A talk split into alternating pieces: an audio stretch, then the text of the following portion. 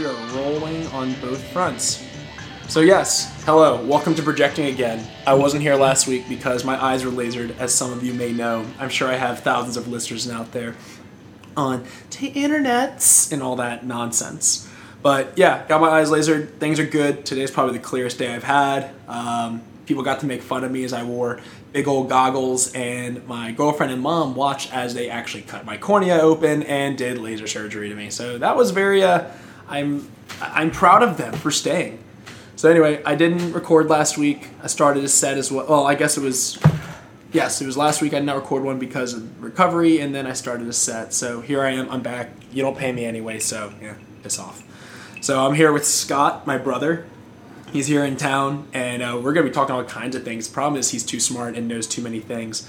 The initial objective, and I'm sure we'll cover it, is he did a really interesting thesis on Creole identity in New Orleans and Louisiana and how it's kind of a microcosm or a, a, a thing to understand the rest of the nation. We'll get to that.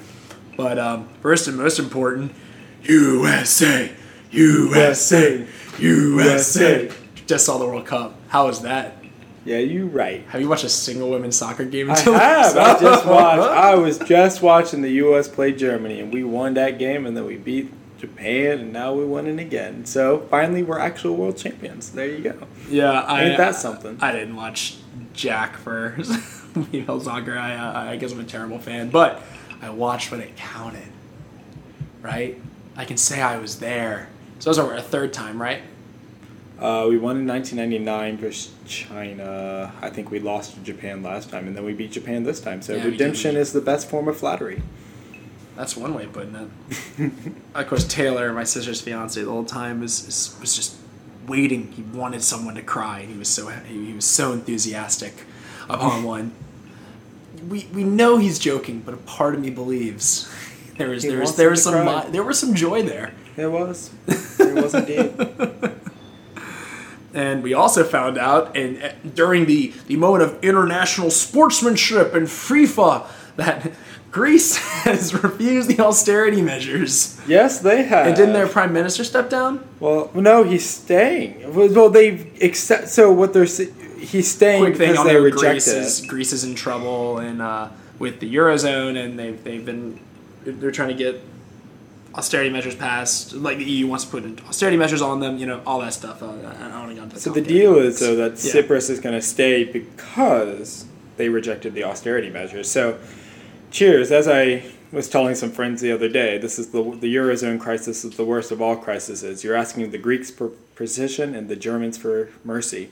So I think we're going to be left with a. Uh, you know, Greece creating Western civilization and bringing it down with it on this one. Oh geez. Oh, geez. But I think it'll actually be. I think it'll be a period of economic tumult as they bring back the drachma. You know, the drachma, which was the former currency of Greece. But I think Greece is well poised to become the second country in history to become an advanced economy that goes from advanced or developed part of the OECD to non-advanced. The other one being Argentina.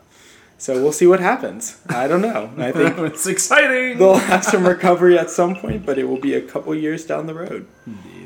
Um, and a quick apology ahead. Um, we're actually at our parents' house right now, recording upstairs. So if you hear my mother cackling or my dad yelling something, then you know mm, The family is alive and well. it's a great way of putting it. Um, but yeah, so Scott, you just got back from the hill. You were out in D.C. doing what? I was working for Senator Cassidy of Louisiana. Our our latest guy who took over for Landrieu's old spot. Uh, Mary Landrieu was thirty years. No, a little under that. I think she ran years? two very competitive elections, if I recall. I thought she was like been in for I like twenty to- years. no, she at least two terms. I I think she she might have just finished her third. Okay, so she did eighteen years. Yeah, I think it was close to 18. I know there's no way it's just two because people are saying like, oh, she's Well, she would have finished. She had two competitive, and then she won in 2008 again when during the Obama year, and she won pretty convincingly in that election. I think it was against John Kennedy, Mm, state treasurer. mm, yeah, So- okay. See, this is this is why Scott's just. If there's one thing any of you should take away from this, you may think you're smarter than him, but you're not as informed as he is. Mm-hmm. No one is. It's kind of scary, and it's really bad to get into a facts or stats battle with him. You're just gonna embarrass yourself. But Um, so so talk a little bit about working on the hill, man, because I've had some friends do it. You know, obviously, you, I know you can't divulge everything, but um, a little bit about your experience working in Cassidy's office, because uh, we we all know it's no secret you're a little left leaning, um, socially at least, and a little more conservative economics, but you don't identify as a Republican. No. Um, and you were working for a Republican senator. And if I would you say those are fair characterizations? Yeah, I mean, I think you when you're working on the hill, it's sort of an interesting process. And I guess when you're looking, it's just one of those interesting experiences when you're working up in Washington because it's you always sort of have it as a little bit of a city on the hill. I know you, you, the U.S. in recent years is you know we're all cynical towards Washington in many in many very important ways, you know just in terms of understanding and critiquing the process as it stands. But I think one of the things that I thought was fascinating is how it's it's real people making real decisions in real time, and I think that's an important point to impress upon people. Just a sense of, you know, you wake up in the morning, you go through the same motions that everyone does during a day, and you're watching people who are permanent staffers on the Hill grappling with decisions as they're being made in real time. So, a couple of the ones that were really important while I was up there was King v. Burwell, which decided that the Obamacare subsidies are legal. And in terms of deciding if you have an entire group of people and people who are gunning on having the Obamacare subsidies taken away, and they're you know gunning on that, and that's what they have to rely on. What's it mean when that incentive and that entire you know the Supreme Court at one instant just you know puts that entire plan in jeopardy, and that's a really you know, you, when I you puts it in jeopardy, Yeah, they- it's gone. it- it's gone. It's, It's gone. Well, that's an interesting question I have for you because it's so funny. I guess not really a question, and this is you know classic Republican bashing, which you know it's it's such a how controversial to attack the Republican Party as a young white male, right? But um the but one thing that was interesting was that the you see a lot of protests against um, when the gay marriage vote happened, when the when the um, I'm sorry. What you were just talking about. King v. Yeah, King v. yeah. Just happened.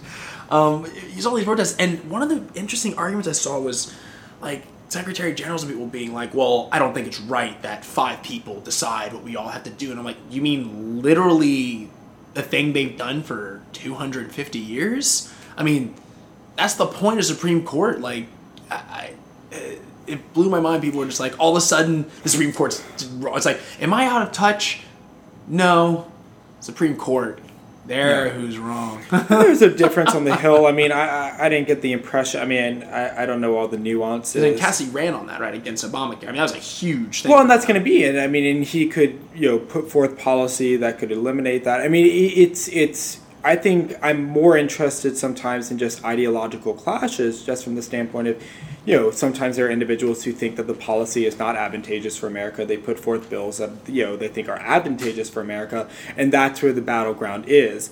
I think you know we had a case of Bobby Jindal recently, sort of arguing for eliminating the Supreme Court, and you know, it's Twitter. You don't know whether it's somewhat tongue in cheek, but I think in line with you know Bobby Jindal's commentary as of late, it would not be um, a stretch to believe that he probably does think to a certain degree in the nullification of the Supreme Court, and I think that's something that we have to think critically about, just from the standpoint of I think it's nullification when it, they rule against him. well, exactly. I mean, it's the idea that when times are good, you're willing to create, you know, and this is being facetious, but you're willing to create a police state. But if the cards are turned against you, then it's about states' rights. And I think that that is a an issue that's always at stake in the sense of if you don't have a clearly defined ideology on either end and you don't have exactly a bright line for where you're going, you know, so we want states' rights. Well, what does states' rights mean? What are states' rights? Well, if we've never had a clearly codified system of what always belongs to the state or doesn't belong to the state, then you could argue, well, we should, you know, annul the, you know, get rid of the Supreme Court. But if the Supreme Court argues in your favor, then they're upholding states' rights. It's sort of this weird, nebulous concept at times that I don't always think Well, is just swinging when it's convenient, you know. yeah, and that I mean, it's a natural human tendency. There's no if and or buts about that. But I think, you know, that you can argue for court overreach, and that you know, I'm sure that's a very valid argument. I I, I personally should they disagree. interpret or be strict about the yeah constitutional? Yeah, and that's going to be a debate that always exists. But I think that there are times in which the Supreme Court swings conservatively, and the New York Times had a fascinating article, and just in terms of overarchingly on its history, the court tends to be more conservative. And I think that when you take the conservative decisions as a status quo, that makes the liberal decisions seem more jarring.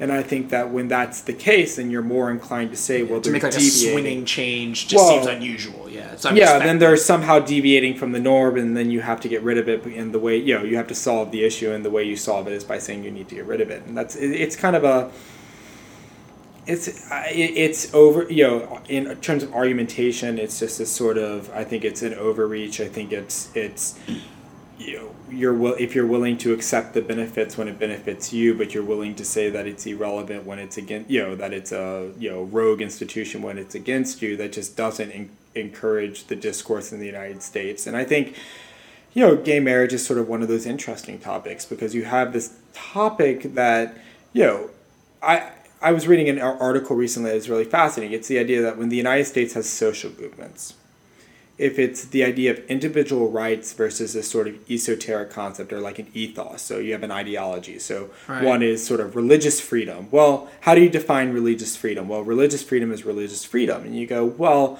but what's the bright line? Where do we know whether we're upholding, you know, religious freedom? right because when you're dealing with ideology, there's no concrete. There's no concrete. It doesn't mean that the that's not valuable. It is valuable. You Like we should value have freedom, we value liberty, right? Exactly. You should, but you do if you're going to raise an issue. Oftentimes, you need to provide a bright line if you want that issue to be taken seriously. Gay marriage is a really interesting case because the gay marriage, if you were just arguing that you know LGBT you know, Q community needed rights, but you did not define what those rights were or are, then you would have a much harder time upholding those rights. But become marriage rights, it's very specific. But when it's marriage and you say, well, we want an individual right to marry, then that becomes a much more easy, tangible thing to uphold. So the Constitution, over and over and over again, through civil rights, through interracial marriage, it needs a specific thing. To it's a very tangible, specific thing that you're upholding. So I was a little surprised when you know Bobby Jindal sitting, you know, sitting there going, "We need to get rid of the Supreme Court." I'm going, "Well, how would you, you know, five to four is a very, you know, it's a very narrow decision. That's that's true." But I think that you could been almost bet that the farm. You can almost bet the farm in the at least in the last, you know, couple decades that if it's a battle of individual rights versus a broader ideology without a clear bright line, then you will they the courts will almost you know go towards the individual rights. right. And I don't know, you know, I'm not a lawyer. I don't know all the legal justification and why that, you know, I'm sure there's a lot of legal theory behind it, and you can draw on a lot of legal precedent for this.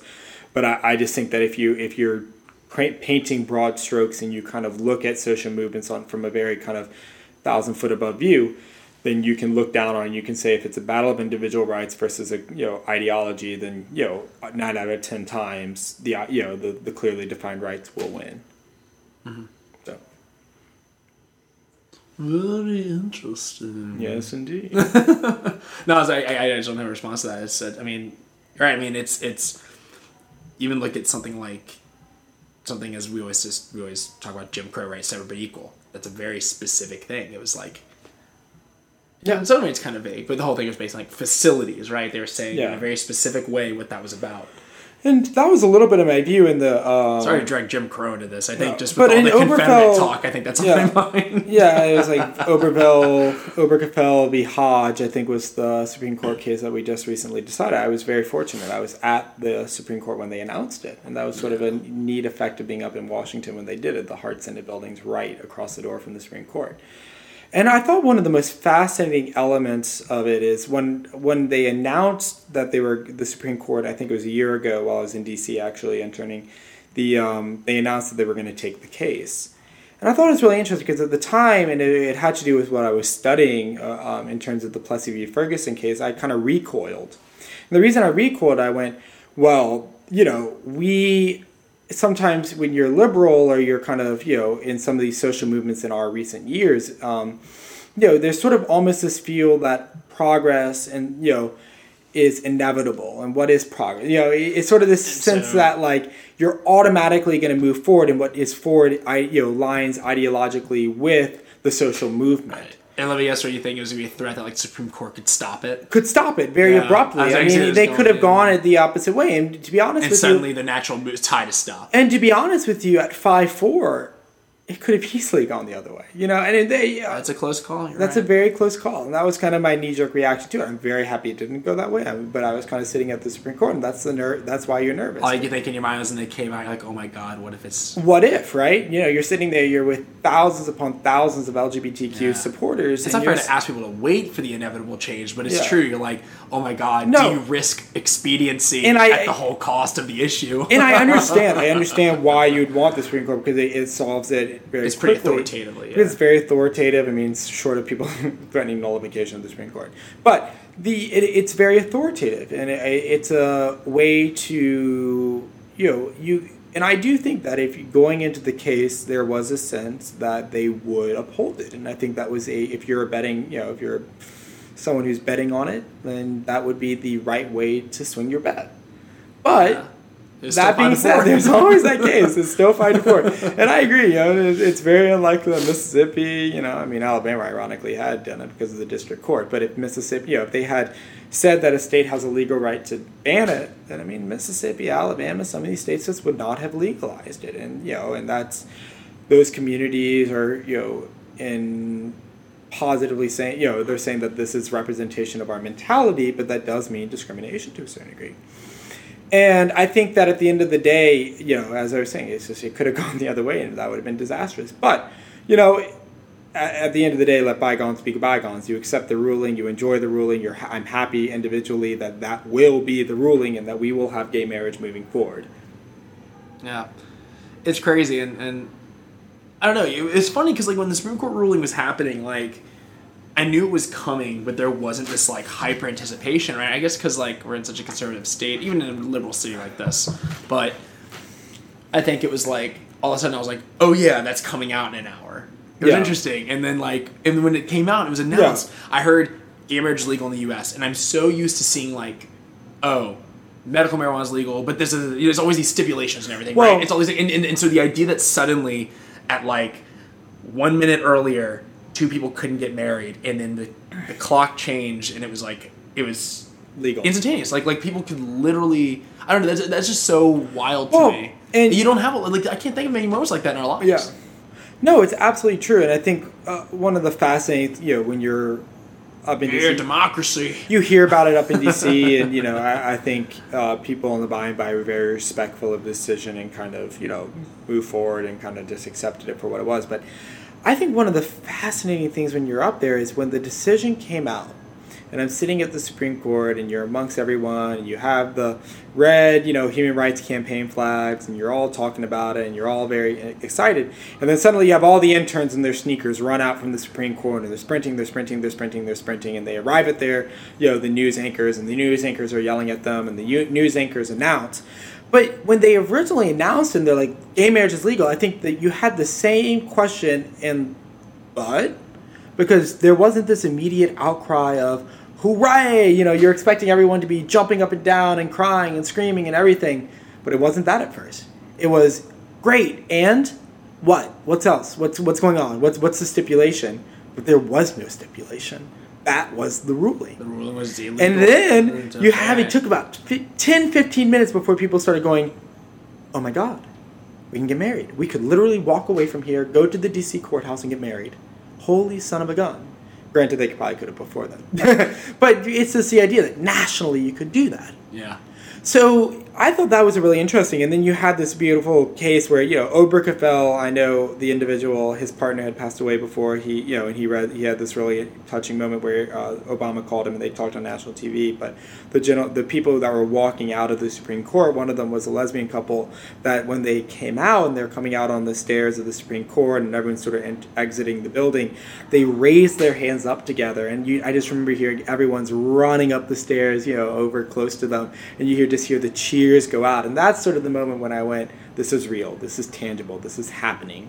There is gay marriage throughout the entire United States of America, and this is incredible. And that is one of those moments where you sit there and you go, "That is a moment, and that is something that you'll remember forever." For suddenly, in the state of Louisiana, gay, you know, LGBTQ community, you know, anyone can get married. Yeah, it really is like it can't be stated much this was like a civil rights thing for us. I mean, it, it, it's everyone always points to the civil rights rallies and Martin Luther King and all these things, and and and, and it's always that's always used as a tool for so many things. It's used as a tool to explain why black people rioting is wrong and not doing proper. It's used to explain like we we talk about fundamental rights now, and they go, well, it's not like when black people couldn't marry white people. And the thing is that it's like, yeah, but that was half a century ago. I mean things have changed and our thing is that we view the gay community exactly like that. Like that is it's it's it's this inability people to understand that like, there's still a large portion of the country that thinks it's a choice it's a lifestyle it's not something ingrained. And i think that it was so fascinating to see this i'm hooked on fascinating the way you're saying now but it's it was so interesting to see it happen because i'm like it's about time like for I think for so many people our age, it was something we're like, why was this happening? I, mean, I find myself all the time going, uh, "Yo, it's 2015. Quit using the N word." Like things like that. And the same thing felt with gay marriage. Like, how are we still fighting this? Like, like you want scientific evidence that exists. You want emotional evidence that exists. You want arguments for individual rights that exists. I mean, it's it, it was unbelievable the amount of friction that was still against it this year and yeah. and obviously the tide was turning against it. But well, it, it is I don't know. It was no, and things change. I mean, and I guess what I was getting at a little bit earlier is the idea that when you study civil rights movements, you always think that there's this sort of precipice in which you completely feel the change that's yeah. happening to society. But for the first 10 to 15 minutes after the ruling, people were processing and trying to understand what was going on because people still are across the country. Because it's still not sunk in. No, it hasn't sunk in. Like the US and, and I think that's an important point yeah. is that these things are not always tangible in the way that we think they're tangible, and that well, we, especially we when we're not gay. When you're studying it directly, or you're studying yeah. it historically, and you're kind of one off from it. But yeah. when you're there and you're living it, and suddenly it's when the rights come to you and you're able to experience it. You're able to walk into the courthouse. You're able to get married, and then you feel it. And it might not. Everyone in society might not feel it at the same time, but you know when it's absent. You know when you do not have that right. You know when it's you know you can't walk into the courthouse and get married, and you might not be able to be pre- you know con- conscious of when that lack of right is gone. You know you're not the positive right. It's not you don't right. necessarily recognize when it's there. We lost a negative. We lost a negative rather than gained yeah. a positive. But it's when you gain that positive that's when it's real. And I think that's what's interesting today with any civil rights movement. Anyone who's agi- you know who's arguing that they want equality. It's that to the rest of the world, it looks like you're trying to take away the negative, but for the individual fighting for it, they're trying to also gain the positive. And it's when they gain that positive that's when you know that's real.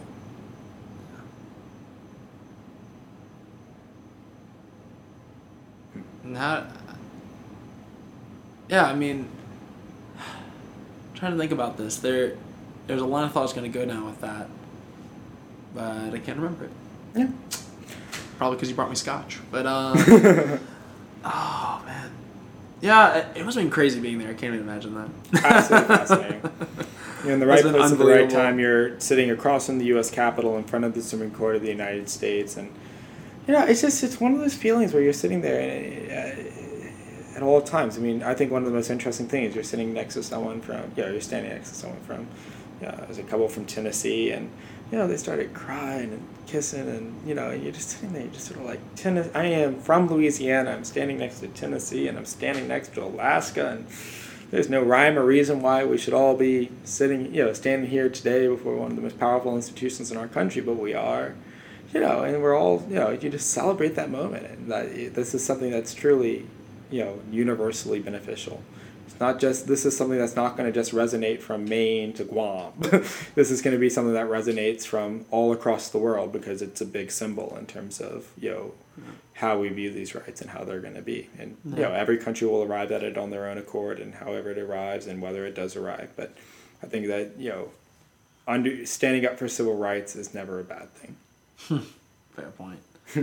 so I always love when people talk about like social justice warriors. I'm like, dude, I'll be called a warrior for social justice. Yeah. and one of the things that I, I always joke I uh, one of the things I was joking and this is not a slight against San Francisco. I know it's a beautiful, beautiful, beautiful city with it, you know, and it's had its But political and But- cultural impact. but My joke about liberalism in general is there are two types of liberalism. There's bleeding heart liberalism, in which you support everything for everyone does. You know, you're kind of like, I support you. Oh no, I, I'm okay. You know, I just kind of doing what I'm doing. No, but I support you. No, no, no, no, no. I'm just gonna go grab a drink it's important that you know and everyone else knows That I support you. no, I'm just gonna go grab a drink over here. You know, you do. And then I kind of joke that there's New Orleans liberalism, which is kind of like, eh, you do you. it's kind of like this sort of sense of like, you know, the, there's a lot of contradictory things existing within the same space, and you know, I'm just gonna kind of let the space, you know, people navigate that space as they so desire, and that's kind of, and mm-hmm. they both have valid spaces, and you know, and I think that's always something that's important, and I, you have to balance it to a certain degree, in the sense of, you know, they're going to be people that just kind of want to do their thing, and you got to give them the widest berth possible to allow that to happen at times, you know. And it, I think that you could arrive at civil rights and to a certain degree through that mechanism, and then there's a more proactive side of it, and they are both valid and they both work in tandem, and you can arrive at it.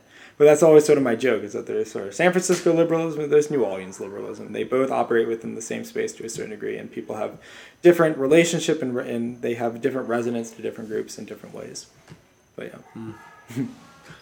On that note, New Orleans, we can kind of kind of shift gears here because I, I really think it'd be interesting to talk about it, and I'm surprised we've already man we've gone so far we've gotten to the original idea, which is great. We'll probably have to do more. But you know, as you so you did your thesis just talking about New Orleans on Creole identity, and Creole is a very complicated word to unpack in New Orleans. Very and before we get underway, Cajuns and Creoles are not the same thing. Uh, your Cajuns are people who were basically the French kicked out of Canada, and they moved down south into the Acadiana region. You have your Cajun Triangle, your Atchafalaya, and all these areas that basically your Cajuns live in. You get that old Boudreaux and Thibodeaux down by the bayou, beauty to the P road, hit on our Clotilla. Right, you get all you get all that the stereotypical Cajun, known for their spicy foods and jambalayas, and then you have uh, well, I know jambalayas are ambiguous, but um, but then Creole um, is kind of also complicated because it's not one place either. It's like they came from France to America, Well- and then you have your like Haitians who came, and it, it's Yeah. this is where Scott's whole thesis. I'm not gonna explain it because this is where really where Scott was coming Yeah. from and Creole identity and the Well, guess- and unpacking it in Plessy versus Ferguson. And, Yeah, and I guess that might be a start. Reconstruction, yeah. Yeah, that might be a start to understand it as sort of who is a Creole and why are they Creole.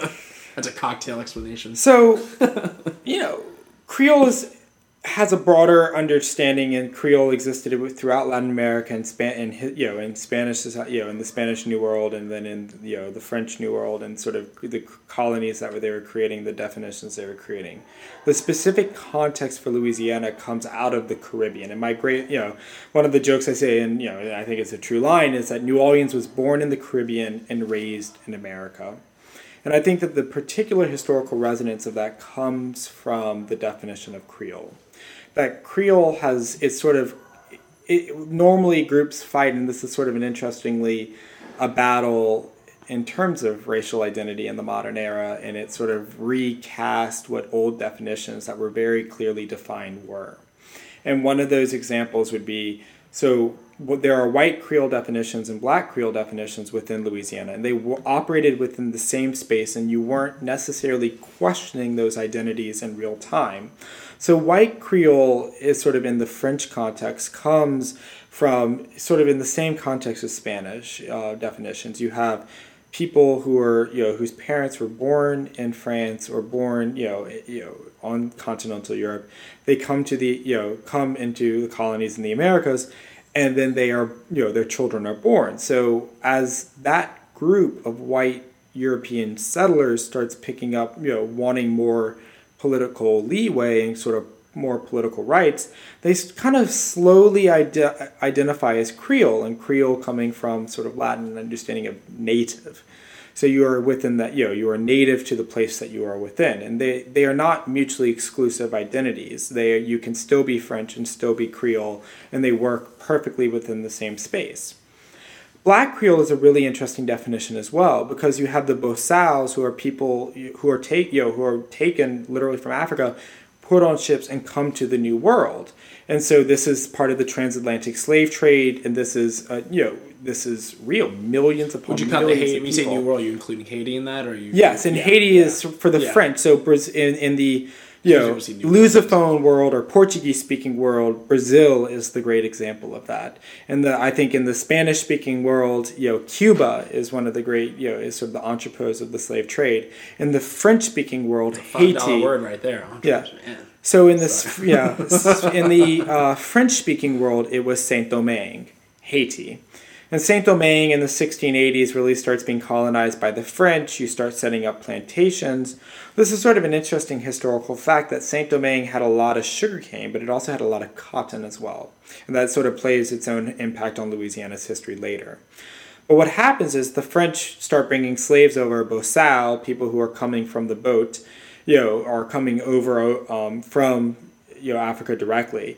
But they start importing hundreds of thousands of people, and the death rate in Saint Domingue is so high that they never reach a positive birth rate. And if I remember correctly, sugarcane is particularly dangerous. Dangerous, work. yeah. Yeah, sugarcane plantations are like super dangerous. And work, it's one they of the- problems with that with the Spanish Yeah. and, and South America. And the argument is because of the sugar West mills and the way that it was production. Uh, one of the arguments about sugarcane is that it's one of the first industrial industries that you need people at every single stage, from the cultivation to the production to the manufacturing to the you know to the shipping, and it's one of the first industrial commodities that really comes out and it's coming out of the caribbean it's coming out of saint domingue they're figuring out new ways to manufacture grow and expand the cultivation thereof because it's such a finicky thing that every advance saves you so much money. yeah and so what happens? Because it goes bad really fast. and if right? you were part of it, it goes bad really. Fast. Yeah, quickly. you need to ship it off. You need to distill it yeah. quickly. If If, you don't, you're move, really if going you don't move it. it. quickly from harvest, you lose the Yeah, crop. you're going to lose the crop and that's where people died because they were moving such blitz, blitz speeds and such high heat. And high heat and you know over literally boiling cauldrons, which is horrifying. But one of the interesting things that happens, you you know, if you are born, if you're an African slave, Bozal, born in the New World, they start adopting a, a simultaneous Creole definition.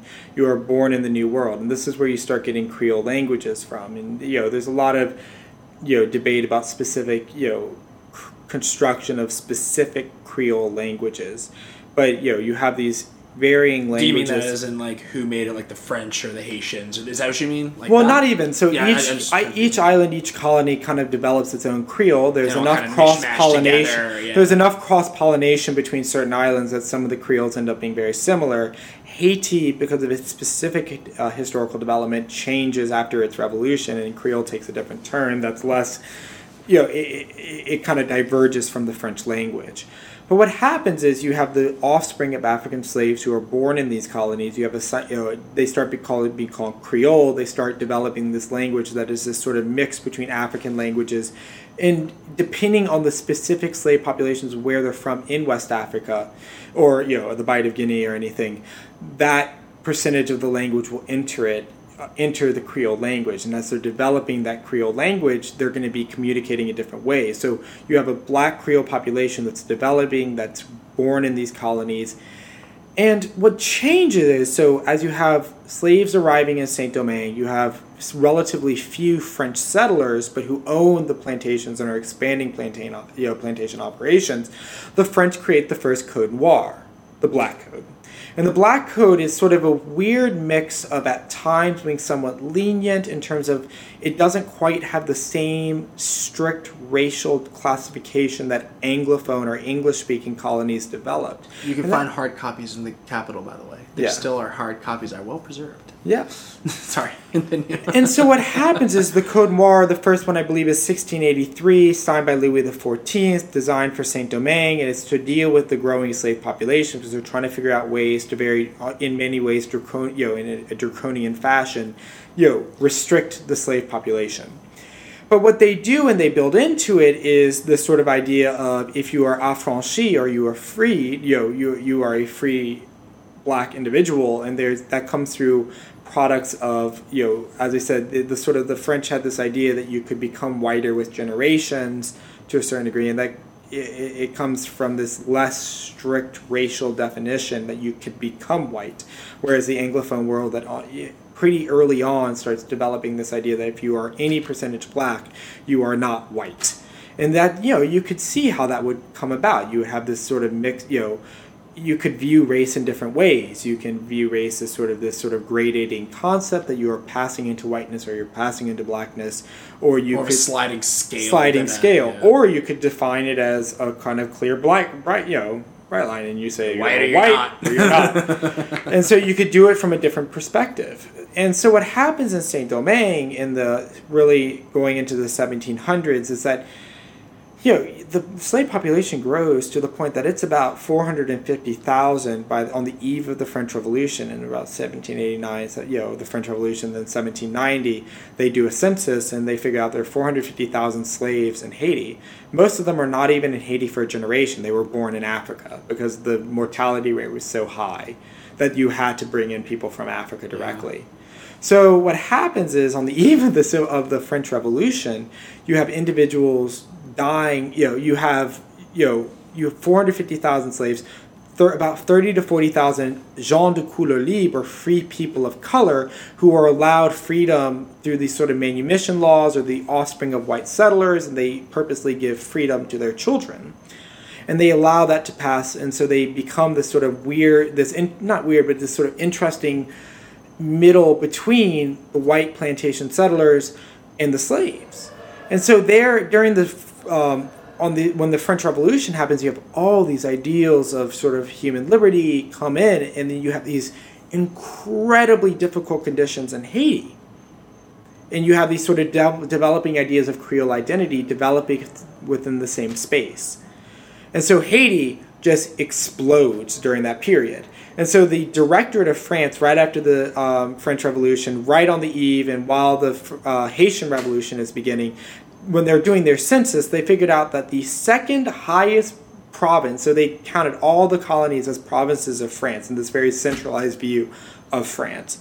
Well, the, behind the Ile-de-France or Paris and that surrounding region, the second, the population, the area with the second highest population was Saint-Domingue, Haiti. So they had this incredibly large population for the era. And it's- meanwhile, when Hayes' revolution, they're finding soldiers dead with like African totems and Declaration of the Rights of Men on them. Yeah. So you So have like the spread of ideas happening too Yeah. in Haiti. I, I distinctly remember reading about that. Yeah. Very like crazy. I mean, they Yeah. they find dead. uh, and Haiti's influence on history is something that you know in sort of African diaspora studies and in sort of trans, sort of this understanding of transatlantic history that we're really starting to understand is how incredibly impactful Haiti was and how the ideas that they were exporting to the rest of Latin America were you know incredible. So you're asking at this point like what is, so Louisiana, Haiti, so explain why why is Haiti that influential in the history of Louisiana? Well, Louisiana was created in the model of Saint Domingue. So the French create Saint Domingue, and they're also up in Canada. You have some explorers come down from Canada. They're It's discovering, proven profitable. Their model. yeah, yeah. So they're coming down into Louisiana, and they're you know wanting to cut off Anglo American growth. So they're popping around the Gulf Coast, and eventually they decide that they need to really create a permanent settlement at the mouth of the Mississippi River. Well, they create Louisiana. So a lot of the settlement in the Caribbean, and if you look, you know, one of the things I talk about is if you can orient New Orleans in one of several ways. New Orleans is about 700 or so miles away from St. Louis, which was a big city for a long time that New Orleans was closest to before a lot of the other ones grew. And we're about 800 miles from Charleston, and Charleston's the other kind of quintessential large southern city for most of the antebellum area. But New Orleans is about 500 or so miles from Havana. In an era of boat travel, Havana's a lot closer for us. Or Merida, Mexico. Merida, Mexico had a lot of outlets to New Orleans before it even had outlets to Mexico City and its own capital. So what it means is that New Orleans is part of this broader region of the Caribbean that we call the Circum-Caribbean. And it's this sort of idea that the colonies of the Caribbean, the European settlement within the Caribbean expanded not just into the imme- immediate islands that we associate today. It was in Central America, it was on Cartagena in Colombia, it was um, on the Gulf Coast of the United States. And that's how New Orleans and Louisiana oriented itself for a very long time. So they were communicating a lot with Saint Domingue, while Saint Domingue is one of the richest provinces on earth. So a lot of the commerce is going through Saint Domingue. So when Saint Domingue goes through revolution, that has an incredible impact upon Louisiana. Louisiana is sort of modestly, modestly growing very slowly because it's this very unhealthy region with a bunch of swamps. so you know you have some. You have some slaves that are brought over. You don't have antiseptics and antibiotics. It's kind of hard to live here. High heart, you know, high death rate. But Bienville, one of our fir- the first founder of New Orleans, the sort of you know our sort of founding father per se, um, adopted his black code or the Code Noir from Haiti or from Saint Domingue.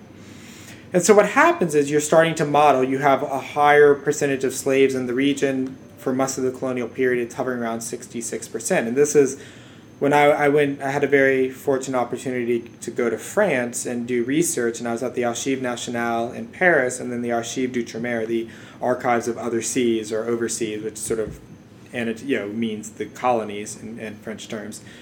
Um, but I was able to look at all the original call man, you know, the ship logs to Louisiana. So you're literally watching and reading the manifest of slave ships arriving in the New World, and you are literally reading the you know the manifest of of the ships bringing European settlers.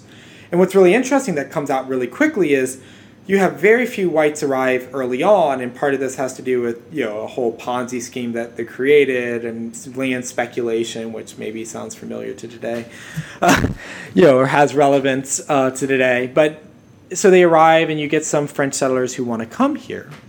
But then they realize, well, you know, the, the land bus went, you know, you had a bubble, it exploded. We have to actually make this place profitable. What are we going to do? So they start importing slaves very early on. And as they have to do it, they use Saint Domingue as their model for how they're going to expand slavery.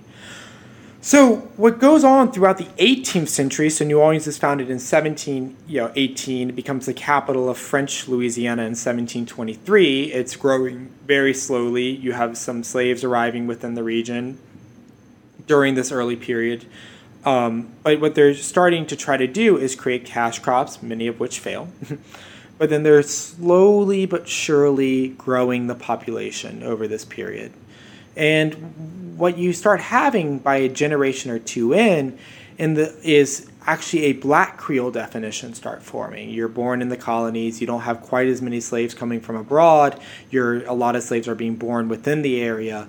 And so by really the 1770s, 1780s, and be mindful that this is actually under Spanish rule because the French sold us in 1763. But a lot, because the population was overwhelmingly French, the slave code remains the French system, and the overarching system remains this kind of influenced by France with Spanish authorities sitting there. We still have the Napoleonic codes rummaging Yeah. around in our laws today. Yeah. And so, as the Spanish are kind of somewhat lenient um, in letting this happen, but the Spanish do one thing that's very important. They really, really liberalize manumission laws. So, what happens is you're allowed to manumit your slaves, they can buy their freedom, which is called coartación. They can buy their freedom. You have this ever growing percentage of the slave population that's able to buy its freedom within Louisiana. And that's somewhat to the chagrin of the white French population. But they just kind of the Spanish kind of make this calculation that after this the French the white French settlers revolted against Spanish rule, they have to go, well, who's our friends over here? There are not many of us. Well, who's going to be our friends? So they kind of make this calculation that the growing free black population might be a group that you could leverage against the French population. Where's source? Where do you feel? Where did you find this calculation? Like, where did you, You see can- that? That's what's going on internally. I'm just curious. Like, what Because it? you can read uh, O'Reilly, Governor? O'Reilly's, um, Like, you letters Governor and stuff you O'Reilly's original Spain? letters. You can look at uh, kind of equal policies that they were doing in Yeah. other colonies when you had a revolt. So, what And kind of language is he using in those letters? Well, they're kind of they're That's really interesting to me. Like, just like to see like where this where you're gleaning. the better from. way to figure it out is what is the timing of them creating the militia. Okay. You ha- they arrived in Louisiana in 1761. They're trying to get their feet on the ground. They're placating the white French population, and they're They saying, soldiers. "We're not going to create. We're Yeah. not going to create a black militia." And that was one of Yeah. the first things that they do. They say, "We're not going to create the black militia." But then, right after the rebellion, they go, "We're going to create a black militia." And that's a really interesting need thing. manpower. Because they need manpower, they need it as an in between. So, my contention about why Black Creole in Louisiana context developed is because the militia is this really interesting thing. Because you have Pardo and you have Moreno, Moreno being brown in Spanish, so it's your full black, or you have Pardo, which is half black militia. So, they're still doing it upon racial classification and making distinction based on this kind of gradating idea of blackness. Um, so the Pardo militia, in some ways, got more rights than the Moreno militia, but they're still using both groups to keep, in certain degree, in check the white population and the slaves. It's an in between. So it's an in between. And so what's kind of an interesting juncture is that you start having the militia becomes this very important part of black creole identity as it's developing because they're between whites the between slaves they're starting to understand this great you know develop this gradating concept of race while they have liberal manumission laws and you're allowed to have this sort of back and forth with the white population in which you could have multiracial offspring because it's not and expressly offspring would prohibited have more rights than if you were black. If you were Yeah. black, your child who is half white and has more rights, and their child would have more rights. Yeah, it's- it's and they're allowed to own. scale. And one of the big things in Spanish times is you're allowed to own property.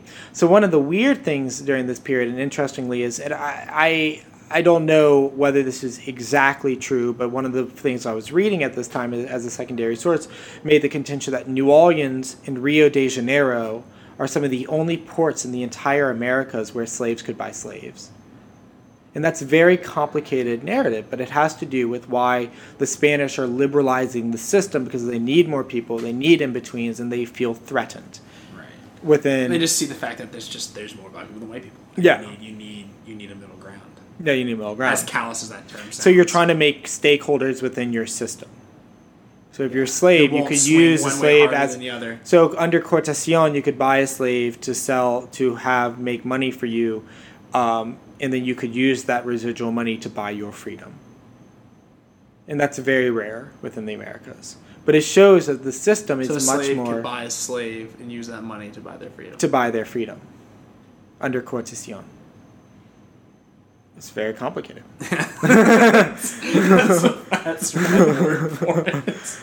But I think that part of the empowering element of that narrative, and it's it's not exactly you know I guess correct you know you, it, it's something that we ha- we are uncomfortable as a society talking about, but it's important because it shows initiative, it shows empowerment, it shows you know, and it's not right. I mean, I understand slavery as a fundamental evil, Yes. and that is truth. That it it is evil, but the system exists. How are you going to work within its confines and use the law to your benefit? So, you get into the 1780s, you get into the 1790s. Louisiana is now Spanish, but has a very, very, very, very heavy French flavor to it. So, what happens, interestingly, is the white Creoles start developing a definition because they start getting a lot wealthier because sugarcane starts slowly coming as a cash crop. It was something, this ridiculous statistic. They, they went from like very minimal, like 500,000 pounds of sugar cane, because Etienne de Boré, which is a white Creole, develops this way of granulating sugar within Louisiana that fits the humid climate. And they go from like 100,000 or some very small number of um, production line of you know pounds of sugar to like 5 million within two years. So suddenly they're just booming exports. And this is under the Spanish. The Spanish still have weak rules. So what the French Creoles and the white French population within Louisiana starts doing is, well, we have to make a claim to the state, you know, to this area. How do we claim political leadership? Well, they start using the word term Creole. And so it's occurring in in, in conjunction with the black creole definition they are not debating each other about who's really creole that's a debate that comes much later with this very with when their system starts collapsing so it's interesting because they start buying uh, positions within the Spanish sort of house, which was called the Cabildo, which still stands in New Orleans. Interestingly, they start buying positions. They start making. They become this planter aristocracy, and they you know.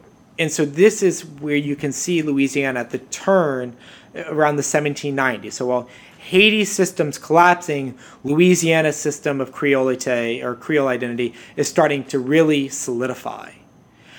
So, 1790s hit. Where are we standing? We have Spanish authority, we have two simultaneous definitions of Creole developing within Louisiana, and a somewhat cohesive identity forming. You go right over to Saint Domingue, which is the jewel, the cash crop area of France, which they you know, draw a lot of their resources from, and the system just collapses. Unbelievably, in a profound blaze. so you have, as when the system collapses and you have the revolution in Haiti and the slaves literally, you know, they just, you know, they argue for emancipation. The directorate gives them emancipation at first and then takes it away when Napoleon comes in as first consul. Napoleon literally takes away the freedom of the slaves, and they are able to keep it as a low burning conflict up until the point that Napoleon says, actually, we're going to re enslave you so that we can make a profit off you again. And you can imagine if you're enslaved, you're free for a couple years, and then you're re enslaved, that creates the most bloody stage of the French of the Haitian Revolution. So what happens is white Creoles are desperately trying to keep hold of the colony. They make a lot of really bad political calculations because they're the mo- the least likely to give slaves rights. And then, but they're trying to somewhat al- ally with the black Creole population, which is this gens de couleur libre, the free people of color on the island. Now, the gens de couleur libre are left with this weird decision. Do you, you know, you kind of have this residual benefit where you have economic interest in the slave system because you can own slaves and have a plantation and make a profit off of it. Or you can ally with the slaves and you can overthrow the system. So it kind of splits within the Black Creole community in Haiti. But what happens is when Yeah, Toussaint Louverture is captured by the French, kind of through chicanery, he's brought back to um, France, and he sort of hi- historically dies within the Jura Mountains in France. It lets Dessalines, Jean-Jacques Dessalines, come to power. So Dessalines, and you have this. In, the Napoleon sends, I believe, was his brother-in-law Leclerc to Haiti. They have this incredibly genocidal battle between the uh, slaves and between the French, and you know they're not slaves anymore; they're free. And but what it triggers is the, the white Creole population starts leaving. You know, the sacking of uh, you know Cap Francais or currently Cap Haitien in modern uh, Haiti, the sacking of Cap Francais, the you know, you know the capture of Port-au-Prince, you know, in Haiti, and the black Creoles who are supporting of the um, French and the white Creoles literally get into boats and they go to originally to Cuba. Well, they stay in Cuba for a year, a few years. Cuba goes through this incredible period of growth in their sugarcane industry. But then France invades Spain. So then the Cubans, who are Spanish, kick the you know the Haitian you know emigres out, or the you know really the Saint Domingue refugees, or as they call themselves, out. So what then you have is that they you, they have to look around the Caribbean world and who well most of the European powers are fighting. You really can't go to the Anglophone world or most of them. So by 1809, when they start leaving, when they get kicked out of Cuba, you Louisiana has been sold to the United States, but in no real terms does Louisiana really have an English population, or not in very substantial terms yet. So then they all, a lot of them end up in Louisiana. So they literally double the population of New Orleans overnight. So there's this, you know, governor that Jefferson, I believe, originally. How fast that transition? How fast they double population? Are you talking months? It's about eight years? months, nine months. Double population. Some of them were trickling into than a year. Louisiana before that from the 1790s when this conflict less than a year, started. But basically, in less than a year, the population doubles. So this does incredible things to the Creole population of the state. You have the recent Louisiana. infusion of ideas. Yeah. Jesus Christ. You have Louisiana that's recently become American, but in no real terms is it American. Hmm. you have tens of thousands of people who come from a very similar society in Saint Domingue who you are patterned off of arrive and they call themselves Creole as well. And you have kind of definitions of black and white Creolite or Creoleness that kind of jive with, with the system that you're developing. So they move and they kind of create this area called the Faubourg Marigny, and they, you know, in New Orleans, which still stands, and it's where a lot of the Saint Domingue refugees end up. And they kind of bolster this Creole population within the state. So now you can imagine that this very modest population of Louisiana has grown by tens of thousands over the course of a year. So you become American, and one of the interesting things that I found, and I actually found this in New Orleans at the Historic New Orleans Collection, was a document, and it's, it's from God bless them. They held both of our theses. yeah. Sorry, go ahead. No. well, it's this interesting document, and it's from Upper Louisiana. So, Louisiana, if historically we kind of all know the Great Louisiana Purchase, Napoleon sold Louisiana to America. He sold New Orleans for ten million, and the rest of Louisiana for five million. Sorry, the rest of Louisiana. Um, and so, what ends up happening is you have you do have black Creoles and white Creoles living upriver, very modest populations, maybe a few thousand. But when Louisiana was sold, there's this really fascinating document that the um, when you when you read the purchase treaty, it's the kind of the conditions where Louisiana will join at the earliest convenience of the United States, and it will become a state. Well, if you're Creole sitting in Louisiana, you've just been sold to the United States. It's kind of bittersweet because France is a basket case during this era. It's at war with everyone. You probably don't want to be at war with everyone. You're joining this new country that's very foreign to you. You don't quite know its culture. You're not really in communication with it because it's not how the trade lanes were working at that time. New Orleans was trading with Havana and Paris. It wasn't trading with Charleston and you know London. So what happens during this period is when they sign the treaty, Louisiana thinks we are going to be joining as this one contiguous territory into the United States. And I found a document from signed in 1804, and it was done through, it was written through St. Louis, but it's black Creoles in northern Louisiana, way up near Missouri, modern day Missouri, arguing that they have a right as Frenchmen, because the conditions for their joining Louisiana, uh, the United States was as with all the rights as Frenchmen, and this is when Napoleon reinstituted slavery. So they, as Frenchmen, because Louisiana was sold to France before it was sold to the United States, have the right to own slaves. And the reason why this is an important marker is because the northern territories in the United States are starting to be demarcated as non slave territories. So when you subdivide Louisiana between the territory of Orleans way in the south near New Orleans, and then you, you start subdividing and throwing into free territories up north, they lose their right to slave, you know, to own slaves. And that's another very complicated narrative. How do you explain that? But they have this very colorful language that they they petition Congress directly, which is an incredible um, early activism upon their part about political advocacy. And they have this great line about we were very excited about joining the United States of America, but then you we figured out that you were stripping away all of our rights as Frenchmen. It's like this is the great debacle, or is to you know paraphrase, but it's it was something like this is the greatest travesty to be vomited upon our shores, you know. And this is them talking about joining the United States of America. And they were talking about we are soon to be overrun because you're moving all of these people into our territory who are not like us. They don't have to speak French, and this is a violation of our right, and they're going to steal our right to own slaves, our livelihoods to a certain degree. Well, that's exactly what happened. The United States buys Louisiana, they subdivide the territory, the Creole population living up in the area gets decimated. They just they're just totally shallowed out by the growing population of the United States. And this kind of becomes a theme for what happens later. And I kind of use it in my thesis as the canary in the coal mine. Because you have these people who are very cognizant of their rights. You have this early black activism. You have the complicated narrative of free blacks, black Creoles owning slaves and having a separate racial identity from the people that they own. And that becomes something that's very important. And I guess this might be a little bit of an area where you can start talking. So, Amer- Louisiana has recently become American. You have the system upriver being overshadowed. You have Americans moving into the territory.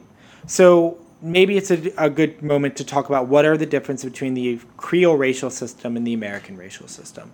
I mean, we have to wrap it up in the next few minutes. So I know, and we can we can do this again. I want to do this again in the future. Unfortunately, I have to be on set early in the morning. Sure, sure. But I'm I'm loving where this is going. Sure. I, I, so I want to make that very clear. So it just means you'll have to listen again next week. But please, I do want you to complete your thought. Yeah.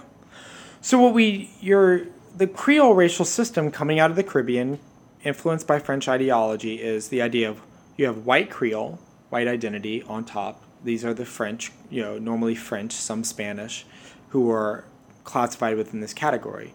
You have the gens de couleur libre, the free people of color, who are adopting the idea of black Creole to demarcate their separate group identity. And then you have slave. Now, normally, what happens in the Creole side of the city is because of the liberal manumission laws and because of a system that slowly develops, it's a system of concubinage. There is no way around identifying it. It is concubinage. It was the idea that it's called plaçage in French or in Louisiana, it's really where it's used quite commonly, or we understand it. It was a system in which white Creole men would um, take women who are you know who are black Creole, and you would enter sort of this thing called a mariage de conscience, a conscious marriage. And this institution develops over several, several decades. So by when Louisiana first joins the United States, it's not quite defined yet. But what it allows is that although there is no legal interracial marriage under the Code Noir or the Black Code, you are able to get out of it because if you, you kind of have a mariage de conscience, a conscious marriage between a white male and a black female or black Creole female, what the benefit for the black Creole family is that you could not only be, be bequeathed wealth, which was sort of the social custom that if you enter these arrangements, you get part of the white family's wealth, which was sort of common fare. It's not necessarily legally protected, but it occurred. Well, the second part of it was that if your child comes out as multiracial, then they are afforded more rights within the gradating concept of race. And that becomes really important because the manumission and the growing free black population This becomes so high. circle from Haiti, right? And when it co- and Haiti reinforces this because Haiti had a very, very, very, very similar institution for decades, long before Louisiana had it. So Louisiana was kind of patterning this idea on Saint Domingue. Do you think the Spanish? I know they only held Louisiana for a brief time. Do you think that? Well, they the door in some ways manumitted. for that. Yeah. Do you think? well, they that- opened up the space for that to occur at a, Yeah. on a larger scale. At least the yes. Haitian transition. Yeah. Well, they didn't even do the Haitian the Spain held Haitians. Louisiana for what? Ten years. No, they owned us for about forty. Really? Uh, okay. Well, my history is Seven, totally off. Yeah, to about 1803, um, from 1763 to about 1803. was 63. You're right. I knew it was 1803. Then the French reowned transition. us for a year. Wow. Okay. Sorry. Yeah. Jeez. It's been a No. So the Haitians were slowly trickling in during the late Spanish period, but they really come in uh, at, during the American period. But Right. Right. but the fr- Spanish did reinforce it. But this contrasts with the American system of race. I do not mean to be too simplistic on Anglo America. I mean that's sort of a theme that's it's just and sometimes it's easier to talk in broader generalities without having to go into all the history of Anglo America. But the basic idea in Anglo America about race was you have a you know binary concept of race, as we were talking about earlier. You are white or you're black. And that the lines become more strict as time goes on, but the lines are there pretty early because the Anglo America define depends upon a racialized definition of slavery. And Except in Louisiana. Yeah, well, you never have whites enslaved in Louisiana, but you definitely Yeah, have the because I mean, as in the multiracial. apply correctly in Yeah. Louisiana. It's it's it's it's, and I think that's something that'd be great for us to talk about next time is how the Civil War deconstructed our race. Yeah, Arguably Yeah. ternary, yeah, but definitely at least three tier. I guess a trinary. yeah. I Try, yeah, yeah, But our, I've seen someone who's a ternary. Yeah. Uh, that, that there's four. But yeah. um, Tripartite, anyways. right. Yeah, no, that would be an interesting because the yeah. I mean, you know, we can talk about this next time, but the what happens during the antebellum era is that the Creoles divide into an entirely different culture within Louisiana, and then Anglo Louisiana divides into a completely other culture, and then the the lines in Louisiana upon political, racial, economic for decades before the Civil War becomes Creole versus America. But what's so interesting about Louisiana All down Canal Street. but what becomes so interesting is although New Orleans is sort of this evenly split battleground between the two cultures, they literally become different cities. Is that the state collectively is still dominantly French speaking because of the uh, because of Cajuns and Creoles together. So you are having this Anglo Creole divide within a predominantly francophone state. And So correct me if I'm wrong. Perspective, just for some perspective, everyone. Wasn't Louisiana the majority of Louisiana spoke French until the mid 20th century? mid 20th century, yes, because 50s, 60s it started. And it's not that they didn't eh, majority because Cajuns were much more numerous for a long time. Creoles kind of Mm, created this point. economic influential. Creoles for a long time were very crea- politically and economically influential, but they weren't as many. Cajuns were just a lot, but they were kind of relegated politically or kind of isolated politically. But what happens is in the 1950s and 60s, when it really starts splitting, people in Louisiana speak English. I mean, by that point on the by and by. But it, that's when, for the first time, the percentage of people who can speak French drops below 50%. So that is raises a question. If your history starts in the early 1700s, goes to today, and you spoke French until the mid 20th century, then my argument is that we are a francophone society that has become anglophone recently. We are not an anglophone English speaking society with francophone people. Right. And I think that uh, if you, that is an understanding that you can have to understand what Creole Louisiana does in the 19th century when it fights the Anglo American culture. Well, I definitely when we talk, I always just, I always think about during the strike in 1892 on the docks that about 10 percent of the population of New Orleans was on strike. That's how large of a strike it was, over 10,000 people um, across multiple industries, and all the racial violence was um, they you started having um, whites attacking whites who identified as Creole still. And I think that was a lot of ways some of the death throes of Creole identity in New Orleans because it was like you started to see after that all the white Creole stopped identifying as Creole. Yeah, and that has to do with- like- and that was like obviously not like the moment, Well- but it was like such. I remember reading that and it was like such a a watershed moment. Yeah. And there's a lot. I mean, we there's a lot we can talk about how, Yeah. and we can talk next time about how Creole society collapses. But I think one of the last vignettes I'll leave you with is, you know, there's a lot of debate today about the Confederate flag and about you know Confederate history, you know, monumentalization, just in terms of like how do you remember that history. And I think the South, remember, you know, uh, there's a lot of debates about this. And I mean, I'm of the mind that you should probably take down, at least if it's a part of massive resistance in the 1950s and 60s, you should take it down. But there's a very famous circle in New Orleans called Lee Circle, and they kind of it used to be called Tivoli Circle, and then in the 1870s, 1880s, it started becoming Lee Circle. The irony is that they put up the monument, and by decree of the city, it was still supposed to be called Tivoli Circle. Well, the reason they put the monument there in sort of this historical representation of the Civil War is not just because Lee. That's where the Farragut armies, you know, his the Union Army camped when they conquered, you know, when they took New Orleans in 1862, and so it's a symbolic that you put Lee there. But if you actually draw the line of sight where Lee's looking, he's actually looking where the legislature, the Reconstruction legislature of Louisiana met during the Reconstruction government. Yeah, we But always joke that Louisiana- he's pointing north to the finish. Or the, that's always the joke, but yeah, he was. That's, that's not what the direction he's was supposed to partially looking north, but he's also Yeah. partially looking towards the black legislature.